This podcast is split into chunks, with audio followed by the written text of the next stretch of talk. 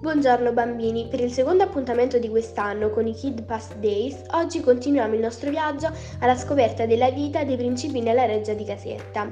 Dal secondo matrimonio di Francesco I, con Maria Isabella di Spagna, nacquero 12 figli, tra cui il principe Antonio Pasquale, nato a Sciacca nel 1816 e che subito dopo la nascita fu già nominato conte di Lecce. Che responsabilità per un neonato! Qui lo vediamo in un ritratto del pittore di corte Giuseppe Gammarrano, praticamente un artista al servizio della famiglia reale che realizzò i ritratti di tutti i figli di Francesco I.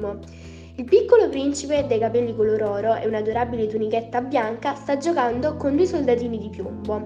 Beh, però non sembra molto felice, anzi si direbbe che sia piuttosto imbronciato, forse perché lo hanno costretto a giocare stando seduto a un tavolo. Tieni la schiena dritta, gli avrà detto il precettore con voce severa ma forse lui voleva solo giocare con i suoi soldatini. In realtà i maschietti soldatini servivano anche per abituarsi a conoscere le tecniche militari.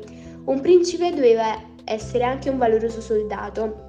Antonio Pasquale non sembra d'accordo, ma le regole sono regole e vanno rispettate. A lui però piaceva il divertimento, non la guerra.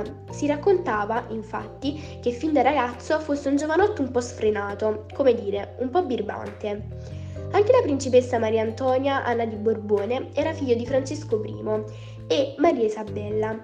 Nacque a Palermo nel 1814. Nel nostro ritratto ha un bel vestito bianco con merletti e un grazioso bouquet di fiori di campo, colorati e profumati. Chissà perché lei guarda da un'altra parte e dove li avrà raccolti? Forse in un angolo del Parco della Reggia. Probabilmente anche da grande amo molto la natura e i fiori, dato che il marchese Cosimo Ridolfi, uno dei maggiori agronomi del suo tempo, selezionò un nuovo tipo di camelia che chiamò proprio Maria Antonietta, in suo onore. E le camelie per la reggia di Caserta sono molto importanti. Sapete che proprio qui fu piantata la prima camelia arrivata in Europa? Sì, perché la camelia arriva dal lontano oriente. Ma non distriamoci adesso. La principessa era particolarmente legata al fratello Ferdinando II, futuro re, che la chiamava affettuosamente Totò. Sposò suo cugino Leopoldo II di Toscana e quindi diventò Granduchessa di Toscana. Prima delle nozze, la corte riservò alcuni svaghi ai due fidanzati, uno spettacolo di gala al Teatro San Carlo e una visita alle rovine di Pompei, che il Granduca apprezzò in maniera particolare.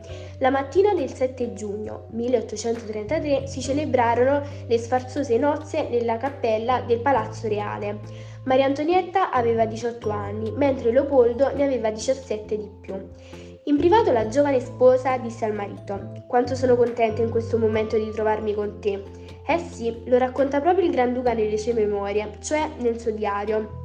Fece un po' fatica ad abituarsi alla sua nuova vita a Firenze, ma con la sua dolcezza riuscì a farsi amare dal suo nuovo popolo. La rivoluzione poi costrinse la Granduchessa a lasciare la Toscana. Andò in esilio in Austria e qui morì nel 1898, a quasi 84 anni, qualche mese dopo essere diventata per la prima volta trisnonna di una bambina il cui nome fu Maria Antonietta, nipote di un suo nipote, anch'essa chiamata Maria Antonietta.